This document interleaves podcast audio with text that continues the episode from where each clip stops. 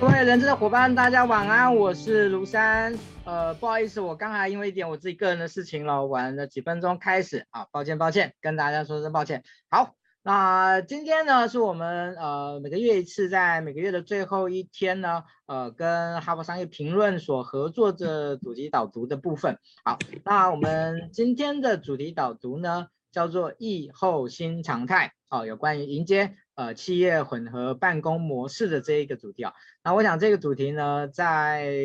呃在去年的疫情发生以后呢，当时呢，大家可能只是为了防疫呢，可能在这件事情上面呢，没有特别的在讨论。那在今年呢，呃，疫情在五月份这次在开始的时候，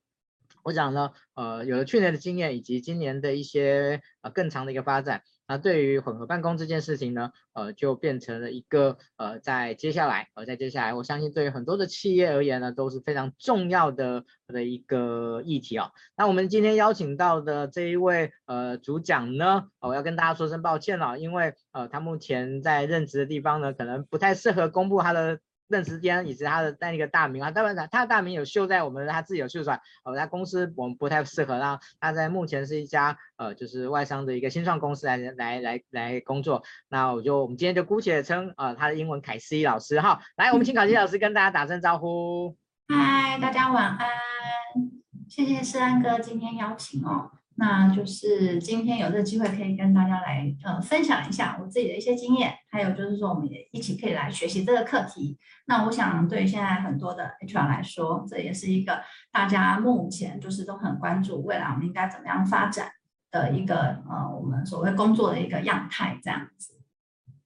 OK，好，那其实今天的这个主题哦，其实。嗯，对于凯西老师来讲呢，呃，也是一个挑战了哈，因为那个今天这个主题，某种程度而言呢，呃，不是只有台湾，我想全世界哈，大家可能对于这个议题，这个企业混合办公的这个呃的模式呢。可能都并没有一个很真切的一个答案，然后一个很真切的答案。好，那我们这一次呢，呃，挑了四篇文章。好，那我们待会会请我们的工作人员把它把它抛在那个呃我们今天啊今天的这个呃直播的下面。那这四篇文章呢，是我们在目前在哈佛商业评论上面有看到的啊关于这个主题的一些看法。那他们做了一些调查，然后他们也做了一些呃怎么样去呃思考的框架。啊、那当然，呃，我想可能从文章的内容来讲的话，大家可能会觉得说，哎，好像企业混合办公，好像是对企业而言，呃，是好像，呃，或者对员工而言，好像是有益的，但是是。真的这样子吗？我想呢，还还是值得我们好好的来跟大家做一些解读跟说明的部分。好，那当然啊、今天感谢老师也会在这些呃题目上面呢，啊、也会有他个人的一些见解，好，以及呢这四篇文章的一些呃混合的这样的一些分享。OK，好，那在还正式开始之前呢，一样呢跟大家说，就是呃分享我们今天的直播呢到你个人的动态，然后呢写上呃在今天直播下面写上已分享，那我们今天最后就会抽出三位呢，我们会赠送他哈佛商业评论啊、一个月的这样的一个那个月那个无限畅畅看好、哦、无限畅看，OK，好，那接下来呢我们就开始进入我们今天的主题哦，那我想呢。不，不能避免的，我们还是要先跟大家聊一下什么叫做混合办公啊，混合办公。嗯、OK，好，那我想就先请教一下凯西老师。其实，嗯，我觉得混合办公很难谈，是因为混合办公其实有很多不同的组合跟样貌这样子，对。但是呢，当然就是说，呃，我们如果就是说要有一个框架，或者说我们想要把它做一些范围上的一些限缩的话，那其实不外乎就是所谓的呃。现在就是我们台湾比较大家会遇到的，就是所谓的远端办公，或者是传统的实体办公，就是所谓空间上的一个限制这样子。那另外呢，如果说呃公司它可能本身是有一些跨国的一些呃连接，或者是说可能你的公司本身其实性质就是会有一些轮班的需求，对，那这我们会把它当做就它可能是在一个时间下面，我们会做出一些就是说。不一样的一个混合的一个工作的形式，那当然就是说在时间跟空间，它可能还会有一些大家自己交错的一些媒合哦。所以呢，其实简单来说啦，我会把它变成是说，呃，定义上我们就会说，我们会用时间跟空间来安排，就是说我们要怎么样让员工他在不同的地方跟不同的时间，呃，可以透过我们工作上的设计，哦、呃，或者我们企业的一些呃其他的规范，甚至是文化的影响，让大家的工作是可以顺畅，而且可以达成我们的目标的。哦、呃，那这个我会把它当做是一个混合办公的一个指引，这样子。嗯。好，呃，其实之前大家都比较是专注在所谓的远距的这件事情上面，这样子。嗯好，呃，那呃，其实那个凯西老师，我不知道你之前有没有听过，有一个以前有一个说法叫做电传办公这件事情。哦，电传办公我倒是真的没听过。对。那其实以前在谈远距的时候，他就是用电传办公。那所谓的电传办公，就是其实也蛮呃，其实，在二零一五年的时候呢，呃，劳动部其实有出有做过一个解释函，好，它指的就是简单讲就是呃，用这个科技，用这个网络啊，用这个电脑呢，呃，在呃在那个雇主的监督下，然后从事这样的一个一一个环一个这样子工作的形态。哦，这是一个呃，以前我们在说所谓电传办公的这件事情上面。好，那。在有关于混合办公的的的一个部分哦，呃，我们在呃形态上面当然就会知道说是所谓的呃实体跟虚拟的这样的一个一个部分。好，所以呢，我我想接下来呢，我们先把先先不谈这个混合办公这件事情，我们把它拆分开来，就是实体办公还有这样的一种所谓的远距办公呢，这样的就是说的这样的形态呢，那它各有什么样的一些优缺点啊？优缺点，OK。嗯，其实实体跟远距的话，当然就是有各自不一样的优点跟缺点嘛。那一般其实我们比较常见的话，我们若以远距办公的优点来说的话，当然就是员工他可以减少一些通勤上的时间啊、精力。然后或者是说，他可以因应不同的工作状态或者是需求来选择适合的工作地点哦。那这些都可以让员工把节省下来的时间跟精力哦，甚至选择一个他喜欢的工作环境哦，都可以让他是更投入在工作上。那相对的，自然就会提升一些工作效率。那对于呃公司来说的话，因为员工不一定需要进办公室上班嘛，那我们会讲说所谓的办公室它也是一个固定的成本，所以如果在这个部分我们可以做一些调整跟协调的话，那尤其是在一些可能办公室本身就比较贵的地方哦，那当然也是减少一些空间不足的困扰。那当然就是说相对来说，我们也可以更灵活的去调整办公室的使用方式。那如果说呃以实体办公的优点来说，其实呢呃我想大家应该都能够体会得到，就是说其实所谓的面对面的沟通，然后是的确很多时候是可以更快速的让我们来呃厘清问题。然后呢，另外的话，其实呢，因为疫情期间很多人是选择在家工作嘛，那其实也我们也会听到很多声音是员工觉得是说，哎，在家工作虽然很好，可以节省很多通勤时间。可是呢，呃，可能就没有办法把工作跟生活切割得很清楚啊，好像在家办公会有一种连休息的时间都没有放松的感觉。可是如果今天我是在传统的实体办公，我每天是到办公室上班的，那当我今天已经离开办公室之后，某种程度上，我可以就是有一点啊仪式感的感觉，就是呃，我们好像就是把。工作跟生活透过离开办公室跟进到办公室之间做一个比较明确的区分，对，那这个是我自己比较常听见，就是在所谓远端跟实体办公的一些优点或缺点这样子。嗯，OK，好，呃，在呃我们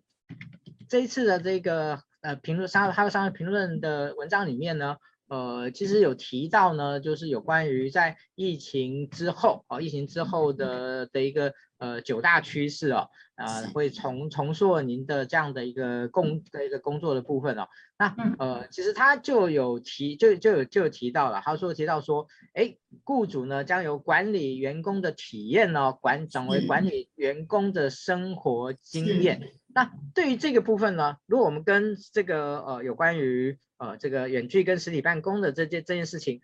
因为实体办公当然就是我在公司嘛，这个问题没有，这个问题没有啊。但是我在远距的时候呢，就变成了呃，公司必须要介入公公员工呢在在生活中的某一些某一些某一些部分。好，所以你觉得在介入生活中的这些部分的部分，有哪一些会会是比较就是在实物上面可能会会会发生的？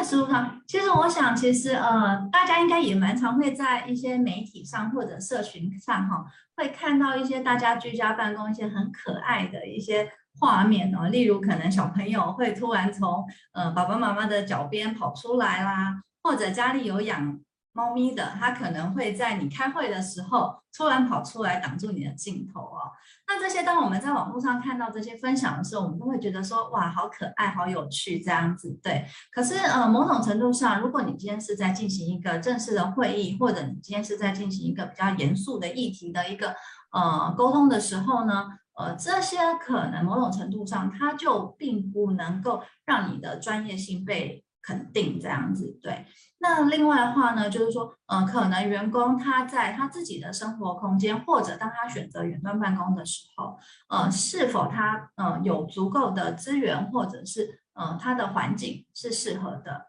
对，像呃，其实尤其我们台湾来说，很多人可能是跟家人一同居住嘛，对。那当你如果工作的时候，你是需要一个安静的办公环境的时候，可是你家可能没有足够的空间。然后或者就是说，呃，可能当你占用了你家里的某一个区域，其他人就必须呃让把那个区域让给你，他就没有办法在那个环境里面好好的生活。所以其实，在远距办公，我们要怎么样去呃关怀员工，去理解呃员工他实际上他遇到困难，这个是一个蛮有趣的议题啦。对，因为某种程度上，它可能又会牵涉到员工自己的隐私，或者是说我们要用。呃，要协助员工到什么样的程度哦，才算是一个呃，我们认为是足够的地步这样子。那另外的话，我觉得可能还有一个就是所谓的资源的运用，像以我们自己公司来说，呃，我们是还蛮快速的就进入到就是说远远端办公这件事情，然后弹性相对也是高。那其中一个原因是因为其实我们一开始就是一个呃比较做。软体开发的公司，然后我们又是新创的性质，所以其实我们几乎每个员工一开始都是配备笔电，所以某种程度上，我们要选择远端办公的时候，我们的网络跟我们的设备都是非常齐全的。但是延伸而来的问题就是，我们会有一些可能电话联络上的需求。那过往其实在，在呃可能科技或者是一些设备上没有跟上的时候，员工可能就需要使用他自己的电话。那公司就是提供电话补助来作为一个相对应的一个折中的方案。但是呢，以现在来说啦，就很多员工会认为电话是我个人的资讯。我不想要被公司来使用，这样那怎么办呢？所以呢，我们公司这边也有运用，就是所谓的一个网络虚拟电话的方式，让每一个员工呢，他可以来透过这个 app 的下载，他可以取得一个虚拟的号码。那这个虚拟号码，它就是专门用来工作用，而且他只要使用他原本的电话就好，他也不用另外再采购其他新的设备这样子。那某种程度上，也可以让员工可以更安心的来使用公司提供的资源，处理好他的工作。对，那这个部分的话呢，我们也是让员工你自己有来选择，如果你有需求，你就可以来申请。对。那另外一个还有就是说，可能有些员工他可能之前也会跟我们反映啦，说呢，呃，他可能会有一些影印东西的需求啦，哦，或者说他的设备他可能期望是可以再 update，让他是可以更顺畅的。那这个时候呢，其实呃，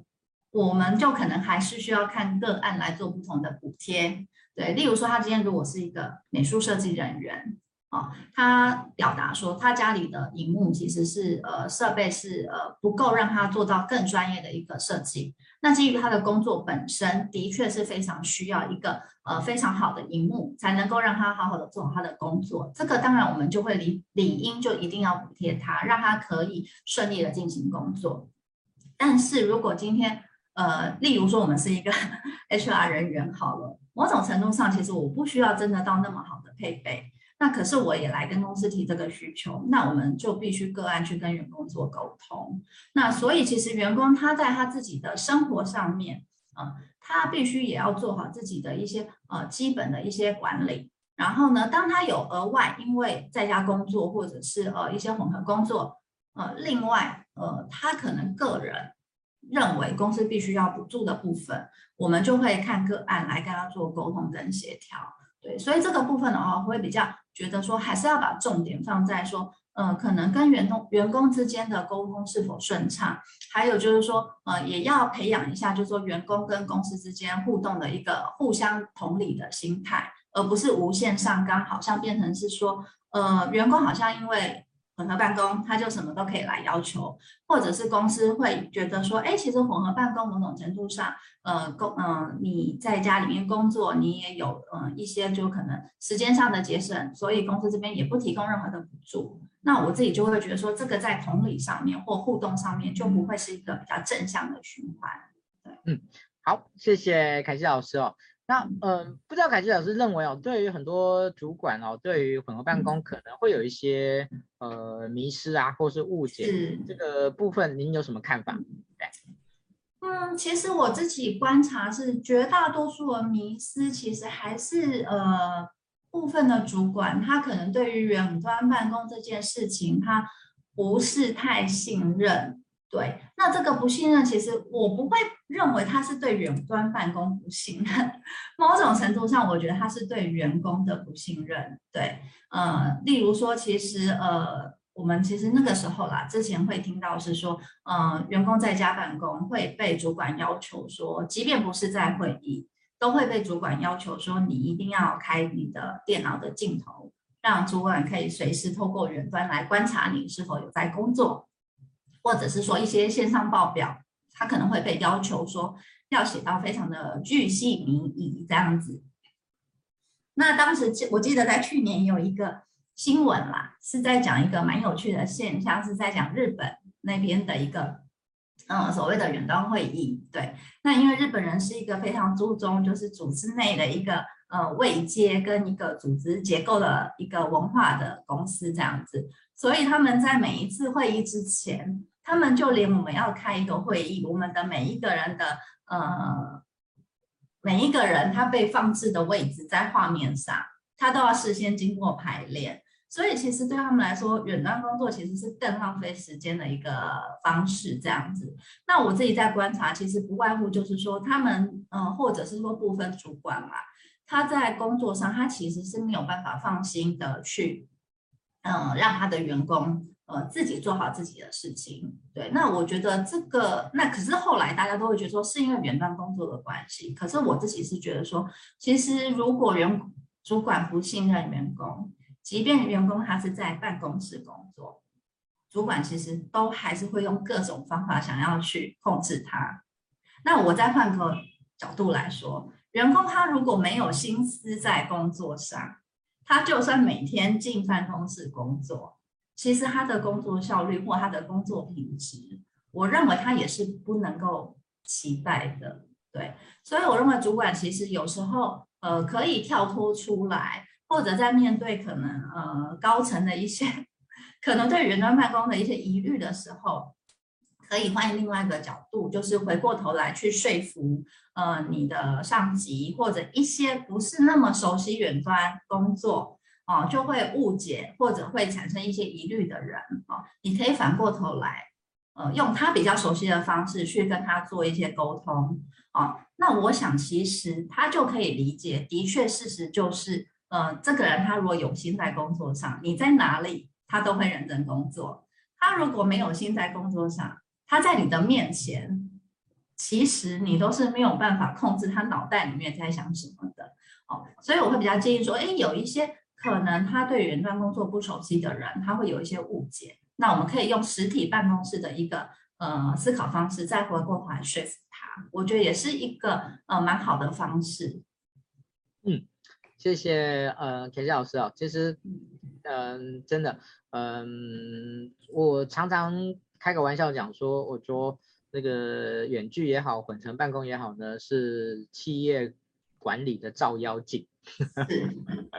哦，就是呃，你平常呃用什么样的模式在管理员工哦、呃？其实呢，到了这个时候呢，就那个就图穷匕现 啊，不好意思啊，那个老人家喜欢卖弄成语这样子。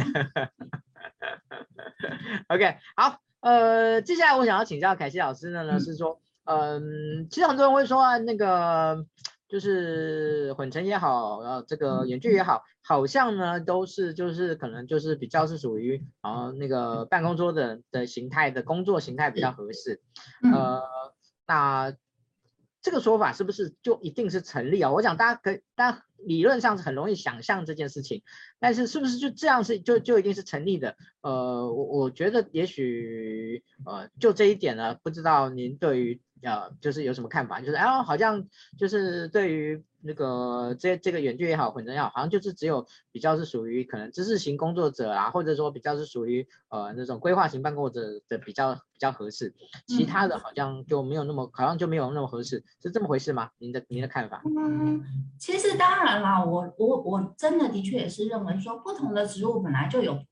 嗯不一样的工作形态。对，是适合更适合他们的。那当然，这个适不适合一定是比较出来的嘛。对，那如果我们今天单纯真的只是考虑远端办公或者是实体办公的话，那我自己会觉得说，不同的工作形态的区隔，其实就是在个人的工作习性跟他的工作环境，会是相对来说比较重要的。例如说，呃，有些员工他本来他的工作性质。哦，就是呃，比较需要有他自己的空间来思考事情。那同时，他的确也有适合的环境，是可以让他选择远端工作的。再加上他自己的自律性也是足够，所以他可以控管好他自己的工作时间。那么我就会觉得说，哎，其实远端工作可以帮他省下通勤的时间跟精力，然后可以让他选择一个他自己最适合的空间来工作。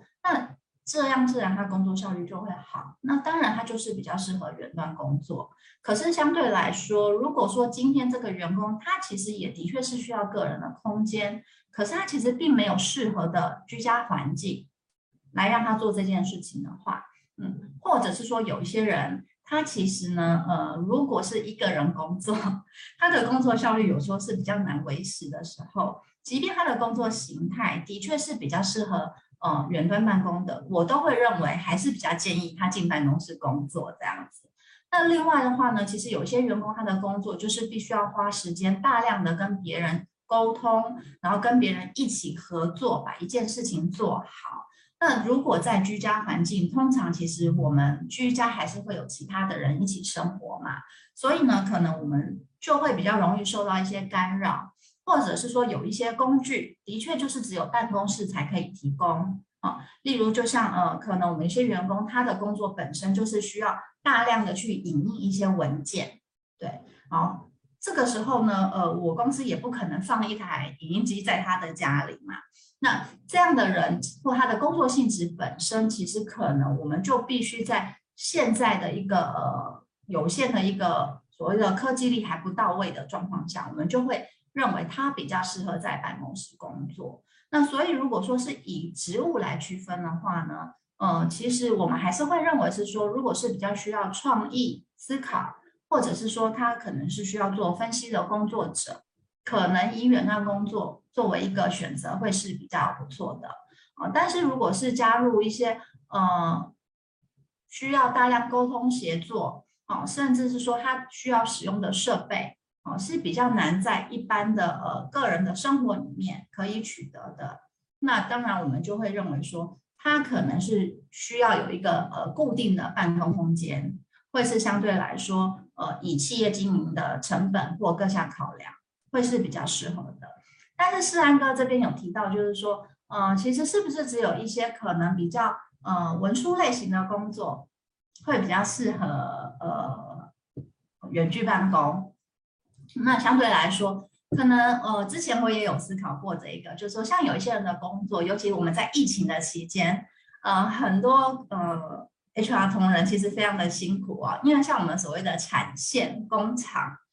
他们其实就是不太可能全部远端工作。可是因为疫情期间呢，大家其实又会有所谓的群聚，呃，或者在一个空间里面，我们会想要去避免呃，大家有太多近距离的接触。所以当时当然很多 HR 同仁在分流这件事情上面，或者在做一些疫情的控管上，他们真是伤透脑筋这样子。那当时我也有思考过，说，诶，那像这一些人，他们其实某种程度上他们是不能远端办公的，那他们会需要来思考远端办公这件事情吗？哦，对，那我自己也会觉得这是蛮有趣的。可是其实我是觉得科技进步的很快。所以呢，其实现在非常热门的还有一个点，就是所谓的机器人办公。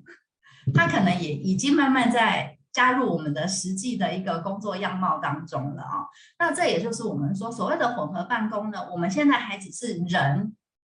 好，跟时间跟空间的一个混合，但是在不久的将来，甚至是正在进行中的现在，其实机器人办公，我们再把它加进来，它也是混合办公的一环。所以，其实在这整个混合工作的形态上，会是有非常非常多可能跟不一样的地方。这是我自己也觉得非常非常有趣的。对，是，嗯，其实确实哦，其实如果我们把这个机器人的这个维度把它加进来的时候，谁说现场的这个服务的形态呢？不会是由远端来操控跟跟跟管理的部分哦？我觉得这个这个。嗯我相信呢，在不久的将来，我们应该可以看得到这样子。好，其实有点可怕。呃，也还好啊，我们科技很多科技电影都可以看得到嘛。OK，好，在我们中场休息之前呢，我们最后一个问题来请教那个凯西老师哦，就是呃，在设计有关于混合型的工作的形态的时候呢，呃，有没有一些优先要思考的一些点哦？那在这件事情上面，其实我觉得有一个很重要的前提啊，就是这这些这这一次的文章里面都告诉我们，就是其实每一个企业在未来都必须要去思考一个什么，就是混合办公的一个它所需要的这种每一家企业所需要的形态。哦，我觉得这个是一个很重要的、很重要、很重要的观点。也就是说，以前其实我们我我们只要管理这些，我们在管企业管理这件事情，其实不太会需要去管去去管说我们啊要在哪里办公，然后呢要那什么时候要花多少时间在家里，花多少时间在办公室啊。但是未来这件事情却变成是每一个企业必须要去找的。好，所以呢，在中场休息之前，关于这个怎么样去找出一个模式呢？呃，有没有您的一些观点看法？来跟大家简单简单回那个反映一下，回回回馈一下。是，嗯，其实呃，之前世安哥找我谈这个议题的时候哦，那当时其实我是觉得这个议题蛮难谈的哦。那很难谈的原因是因为呢，每一间公司在意的事情哦，一定都是很不一样的，对。所以呢，如果回到世安哥的这个命题来说的话，那我会觉得说一个通则，如果一定要提，我会认为是说在设计混合工作的安排的时候呢，呃，一定要考虑的一定是企业你自己做这件事情的时候，你的目的是什么？你想要达成的目标是什么？那我们讲呃比较呃企业的立场来说的话，我们在做这些设计混合的工作安排的时候。我们当然是希望能够是提升工作的效率啊，然后去降低就是说我们的员工因为呃不适应啊新形态的混合工作啊，而导致他来离职这样子的几率。那另外一个其实就是从我们前面到现在，我们一直有在提的所谓的呃混合型工作，它不是呃只是单纯的就是说管理员的员工的工作。他甚至呃必须扩大范围去管理到员工的生活体验这个部分，所以怎么样？就是说在工作设计的同时呢，可以去凝聚员工对于公司的向心力哦。这也是在设计混合工作安排的时候呢，呃，我自己觉得啦，的确 HR 要考虑的跟嗯优先嗯要注重的会是在这几个面向这样子。那我们讲的比较所谓的嗯理想性一点嘛。就是说，还是要以人为本 去思考。是说，当你做这些呃新的就是混合式设计的时候，你要怎么样？呃，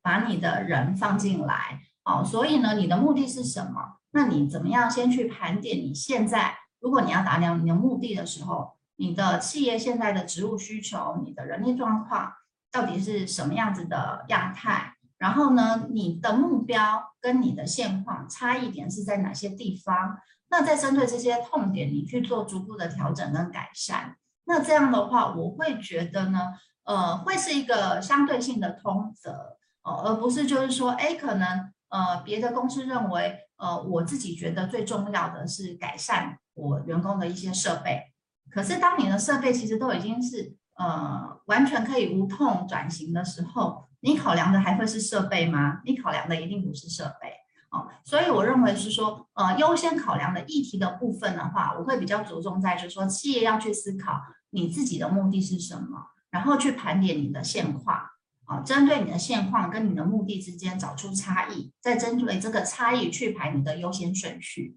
哦，这个是我自己认为，就是说相对性来说，呃，HR 可以做的比较就是说通则的一个部分。嗯，谢谢凯西老师。那在接下来的一个部分哦，呃，其实我们可能要来聊一聊哦，其实，在这一次的这个发什么参考什么啊，哈佛商业评论的调查里面，其实也不是每一个人都对于混合办公这件事情是接受的。哦，哦，大家可能会有很很自很认为说，哦，这样可以回家办公这件事情好像是啊，嗯，其实呃，如果你去问一下你身边的人说，诶，如果我们都在家里办公，你觉得 OK 吗？呃，其实有很多的人其实并不这么的好，所以呢，我们反而要倒过来问一个问题哦，就怎么去增加员工对混合办公的这样的一个接受度？哦，这个是可能你会想说，哈，大家不会接受吗？哦，这个你可能要可能想的就有点差了。好，来，凯西老师，您的看法呢？嗯，的确啦，呃，尤其是其实经过疫情的洗礼之后哦，那嗯，我想很多员工其实嗯在早前啦，对于所谓的混合办公这件事情，其实都是兴奋跟期待的哦。那当然就是我想他们无外乎都是看到所谓的混合办公的优点。但是却忽略了说混合办公其实它的一些缺点哦。那不过当然我们回归到就是说呃 HR 或者是公司这一端，我要怎么样去增加员工对于混合办公这件事情的接受度哦？那其实我觉得不管是不是混合办公啦。那怎么样让员工他是有一个可以专注投入工作的环境，其实都是重要的哦。那当然就是说核心的关键的话呢，我就觉得说其实同理心还是最重要。那如果说你要说呃是不是说可以有一些益处的话，我自己会觉得说，呃如果我来呃做一个简单的嗯流程的规划的话，我会把它分成事前的一个沟通，还有就是说我们在进行中的一个流程改善。还有就是说，我们执行之后如何定期的去取得员工的回馈，然后再持续的去优化我们呃混合办公的一些呃缺点，这个是我自己觉得蛮重要的。例如说，我们在做混合办公的设计之前呢，呃，其实当然其实我们很常见的啦，就是说会是用行政单位或者是管理层去做一些制度的设计跟推动这样子。但是其实事实上，制度只要一推展下去，真正在落实跟执行的，其实真的都是员工。嗯，所以其实如果事前啊，我们是能够先跟员工做好沟通，那当然我们也邀请员工一起来参与所谓的混合办公的制度设计。那针对员工的需求跟实际会发生的情境去做设计规划，那让员工就是说，呃，从一开始他就能够。呃，理解到说，哎，这些制度它为什么要这样做设计，或者说这些制度一开始就是跟实际需需求是很接近的，那自然他们的员工接受度就会比较高。那另外的话呢，其实呃，混合办公其实就是在很多不同的场域或者是时间当中，就是说大家在一起来协作，一起来处理工作，所以自然来说就会呃，还是会有很多工作上。呃，延伸的所谓沟通的问题会来产生，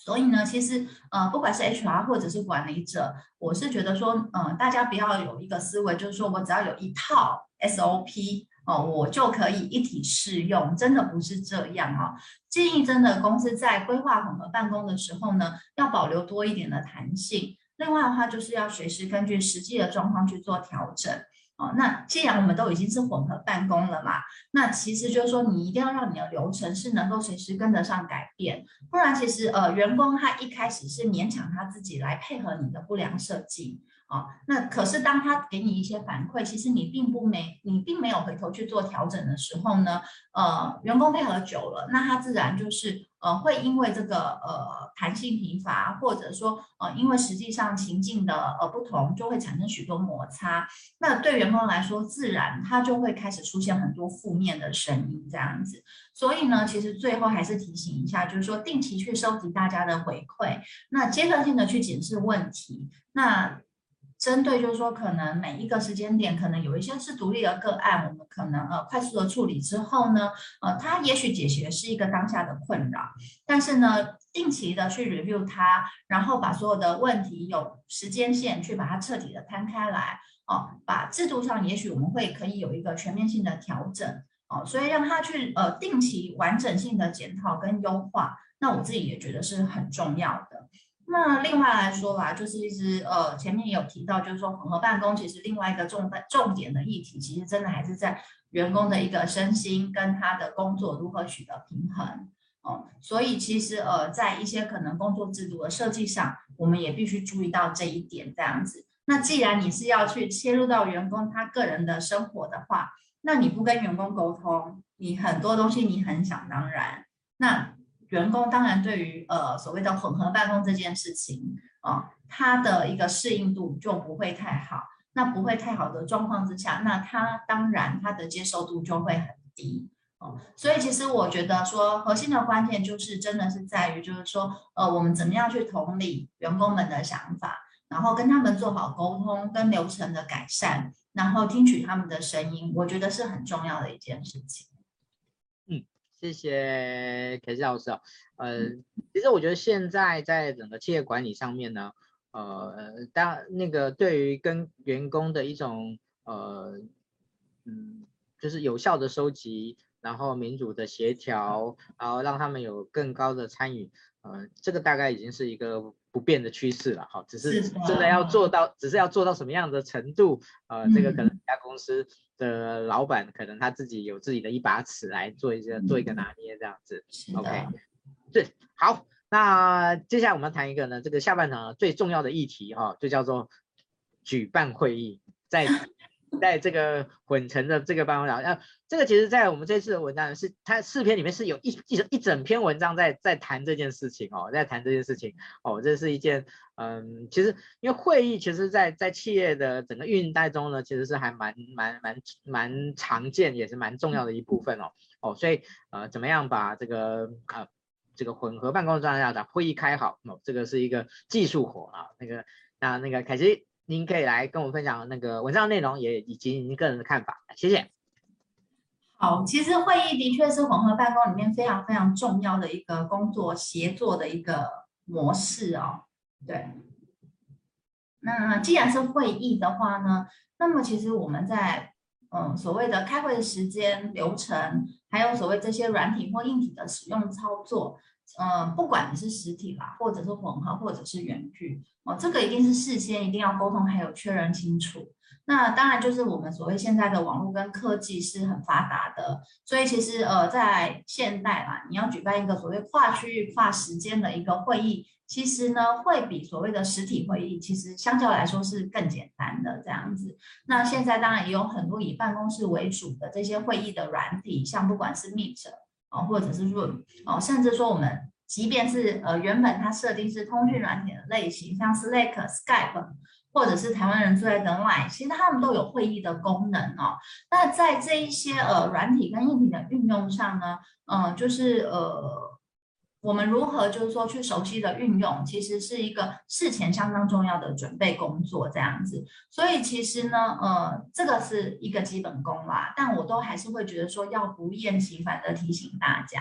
哦，就是在会议前准备好，呃，你的网络、你的设备哦，准备好你的状态。那当然也确认你的会议参与者跟你一样都准备好了。哦，这个的话，我觉得会是一个呃，不管你是用什么样形式来开会，呃，都是很重要的事情。这样子，那当然我们解决了设备的问题之后，剩下的就是所谓的人的因素嘛。那在混合办公的模式下呢，其实当然我们最常举办的就是所谓的线上会议。那线上会议呢，其实大家就是嗯，都会有一个就是说呃。很爱提的，就是说，嗯，今天当别人主持的时候呢，我们都希望他要开镜头。可是今天呢，当由我发言的时候呢，其实我是不要开镜头的哦。那所以呢，其实就是说开镜头或不开镜头这件小事呢，其实呢，在会议上来说呢，其实的确哦，就是还是一个。嗯，大家会争论不休的一个议题哦。但是我自己是觉得啦，的确不开镜头的状况下，比较容易让在呃另外一端的人会觉得可能是心理上会有一点不舒服，或者是说会觉得说，哎，你现在没有开镜头，那你是否有认真在参与这个会议？哦，甚至相对来说，的确以我自己的经验也是这样。我今天在参与一个线上的会议或课程的时候呢，如果他是不需要开镜头，呃，我难免也会利用一点时间分心去做其他的事情，这样，例如我会看一下资料啦，或者是说我会趁其他人在说话的时候呢，离开一下下去倒一杯咖啡这样子。那这些其实某种程度上，呃，都是会让我们的会议可能没有那么顺畅的一个原因，这样子，对。那所以其实就是说，怎么样让大家就是说，呃，更专注在这个会议上，然后自己去尊重这个会议，其实是蛮重要的这样子。所以，嗯，如果说呢，呃，我们把它聚焦一下，我给我会给大家一些建议啦，就是说，怎么样让大家可以更专注在会议里面，然后保持积极，不要去分心。那我有几个比较简单的做法啦，那大家也可以参考看看这样子。呃，首先，其实我觉得第一个，呃，可能主导这个会议的人呢，呃，你如果可以一开始你就先清楚列出你会议的目标，呃，你想要讨论的议题跟你的呃时间排程。那当然，我觉得其实最重要一点就是你一定要留下足够的时间，同时要求所有的参与者，哦、呃，针对本次的会议做出行动方案或者明确的结论。啊、这样一方面是可以让参与者呢，可以事先就知道说他必须花费多少时间在一个会议上，而且他可以预预先先准备好他自己的想法跟他的一些呃可以解决的方案，去减少不必要的问题，浪费大家的时间。那另外的话呢，就是做出行动方案的部分呢，呃，会让大家觉得是说，哎，我有一个成果。那这样的话呢，其实大家在会议上会比较积极的来做互动。那另外呢，其实如果你是期待这个会议大家要开镜头，或者你是会点名请大家发表意见的话，我会建议主持人你事先告知你的参与者，让你的参与者准备好他的环境跟他的设备。啊，你不要预期就是说你的参与者他随时都能够配合你打开镜头，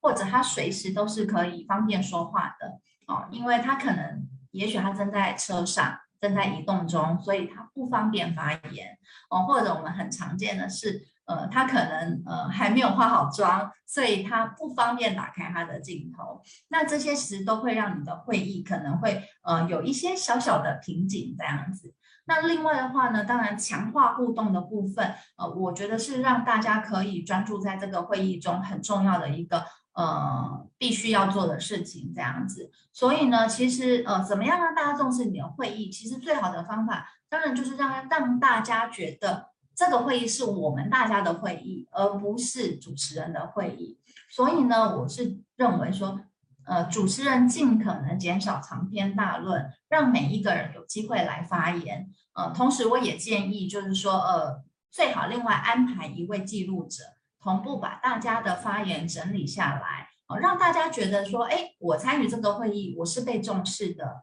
哦，这样的让这个会议其实才会是一个更成功的关键。那当然，如果你的会议时间很长的话呢，最好还是安排一下休息的时间，啊，让大家可以就是去上个厕所啦，哦，或者是说呢，呃，如果你本身啦，你呃有时间的话，我认为就是说可以准备一些轻松的话题。利用休闲的时间呢，跟参与者闲聊互动一下，拉近一些彼此的距离。那呃，我们人都是比较情感的动物嘛。那如果说今天我们的距离感觉是比较 close 的，那当然我们在呃寻求一些共同的意见、寻求共识上，我觉得就会比较容易一些些。那另外的话呢，其实我们刚刚有提到，就是说利用最后的时间，请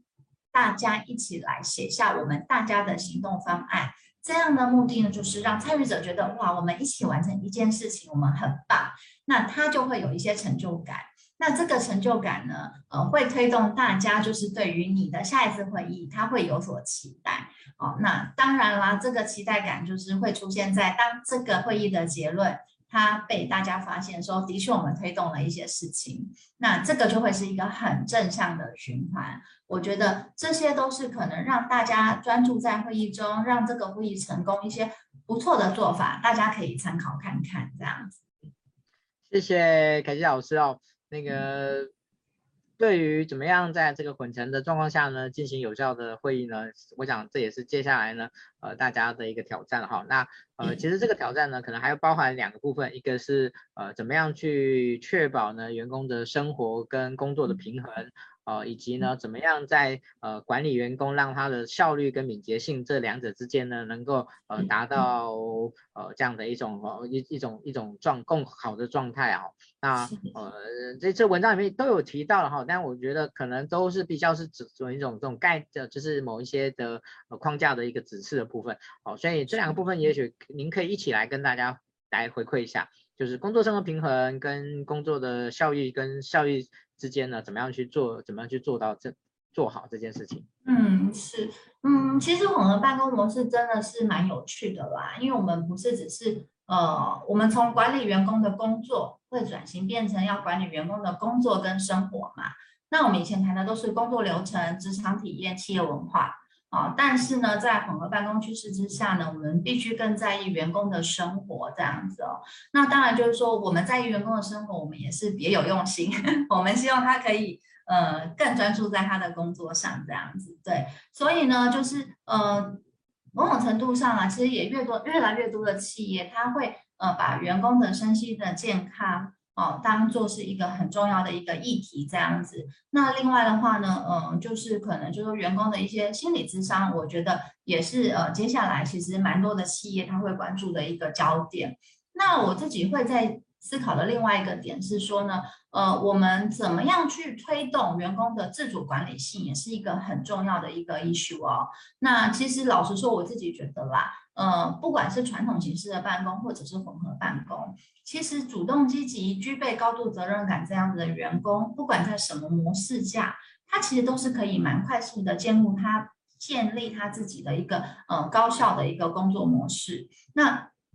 但是有一些人，他可能是一时之间找不到好的方法，所以呢，企业就要来积极的协助这些员工，让他可以独当一面，快速的，就是说呃找到他的方向。那有一些比较适应不良的员工呢，那其实我们还是要交给主管来持续的做观察，还有因应个别不同的需求做出一些辅导。所以其实我认为混合办公除了谈工作设计、谈身心的关怀之外，其实还有一个很重要的议题，就是我们要怎么样去加强团队的一个沟通力，然后怎么样协助管理者啊去呃观察跟协助员工维持一个工作。健康的一个样态，我觉得这个会是蛮重要的部分。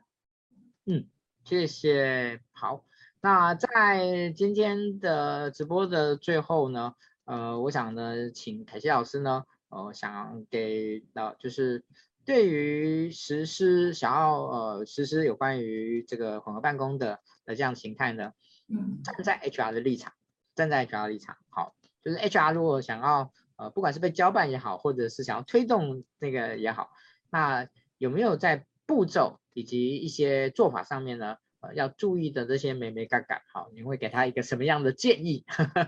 其实眉眉嘎嘎真的非常的多。嗯，我觉得混合办公对 HR 来说真的是一个很大的挑战啦，因为呃，牵涉的不只是什么软硬体的准备。其实，呃，更多是人性跟制度之间的一个错综复杂的关系啊、另外的话，当然就是一些所谓的文化的塑造。那这也是我觉得蛮难谈的部分哦。那，嗯，过去我们会把混合办公，就是说，可能我们在谈会比较偏重在是一个场域或者时间的一些协调啦。但事实上呢，我觉得，呃，混合办公其实，呃，应该是一个我们 HR 可以重新来。设计跟规划工作一个很好的契机哦，对，那其实最大不同当然就是说它是跨出就是过往单纯就是以工作或者是职务为核心的思考啊，反而是要把人还有人跟人之间的关系，还有人所处的环境、时空这些通通要考量进来哦，所以呢，其实呢，我认为其实在呃混合办公这件事情来说，对 HR 的大挑战就是，嗯，我们。不再就是说，可能以单一的角度来设计工作，而是我们必须想尽办法把所有的人拉进来，跟我们一起来重新思考我们要怎么样重新设计工作。对，那嗯，所以其实就像我们一开始提到的啦，就是混合办公其实有涉及到时间、空间还有人之间的一些交错，所以呢，呃，我们就是一定要把这些呃不同的团队成员把它都拉进来。那另外的话呢，就说可能企业在针对不同的任务跟给予不同的团队哦，在重新设计方面，我们要怎么样去呃设计出一个便于沟通或者是便于互动的工作场域？那同时，我们要赋予一个更大的弹性，鼓励员工去提出他们的想法跟解决方案。那 HR 其实他的角色会从很单纯的工作设计又跳出来，他又会变成是一个在工作环境跟一个团队文化上的一个促进者跟协调者。所以呢，其实我自己在做这一个方面的一个呃功课的时候呢，我有一个呃结论，也是跟小周末今年的一个算是年度 slogan，我觉得是一个很有趣的呼应哦。就是呢，在混合企业混合办公这个模式啦，哦，嗯，我认为啦，就是说小周末今年的年度 slogan 就是所谓的大事小事都关 HR 的事哦。我觉得呢，这个 slogan 在我们谈混合工作的时候呢，会不断的出现这个标语。那的确也是在这件事情上面哦，呃，HR 就是呃，你的角度跟你的呃你的立场。会是不断的在变化的。那我们要怎么样？就是说把大家拉进来，一起参与这件事情。哦，我觉得是一个呃 HR 蛮重要的功课。是，嗯，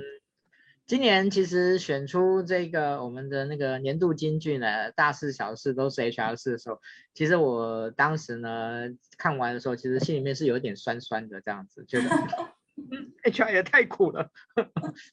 怎么所有的事情都归 HR 呢？啊、呃，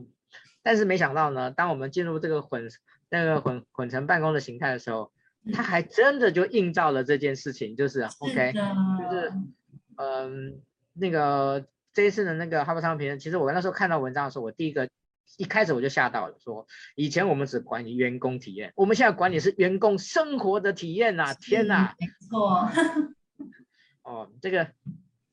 对 HR 而言呢，真的是呃很多那个进入 HR 领域的年轻的伙伴，我都跟他讲说，我说 HR 呢是一个非常，它是又深又广，哦，这个呃一辈子学不完，啊、哦、这个那个，所以呢我们还是要挑着学，呵 呵但是呢那个很多的时候面对整个员工的的一种期待的时候呢，啊我们就。必须要那个全力以赴，我们才能够把我们的事情对事情做好。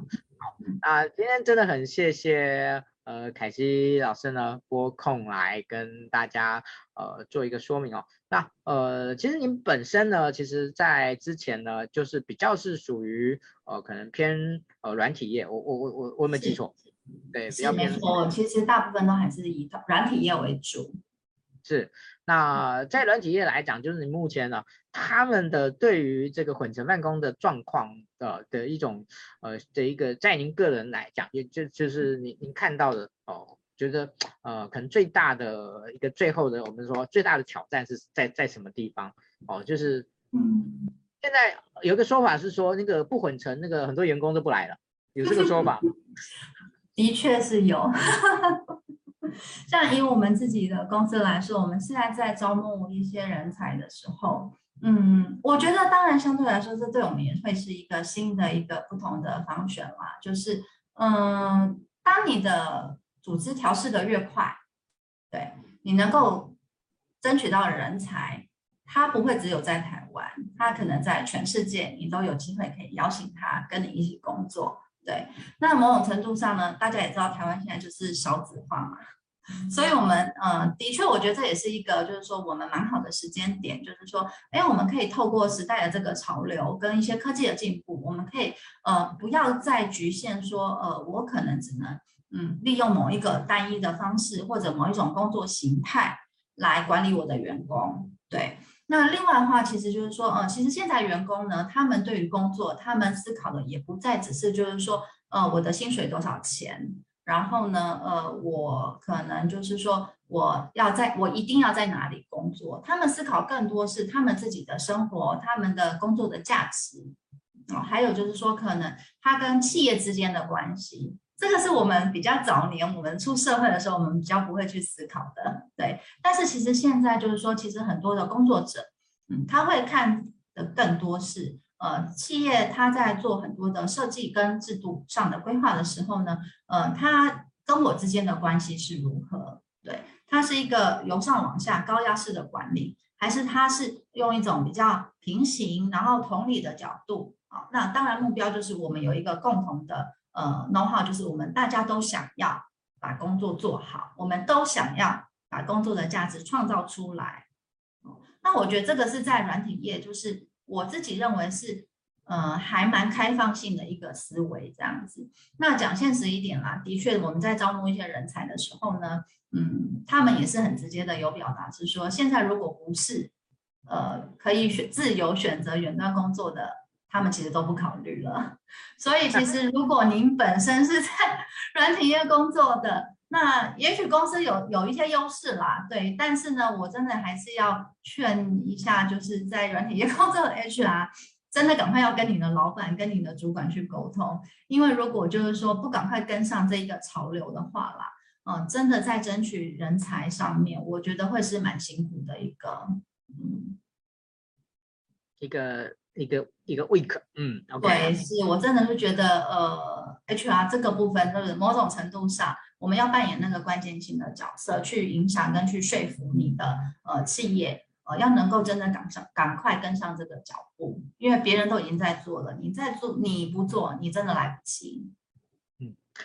谢谢凯西老师。那那个今天呢，很高兴呢，呃，听了在这个。呃，有关于混成呃这样的一种办公的混合办公的这样的一种形态下面的各种的思考啊、呃，那个我想大家呢应该会有一个很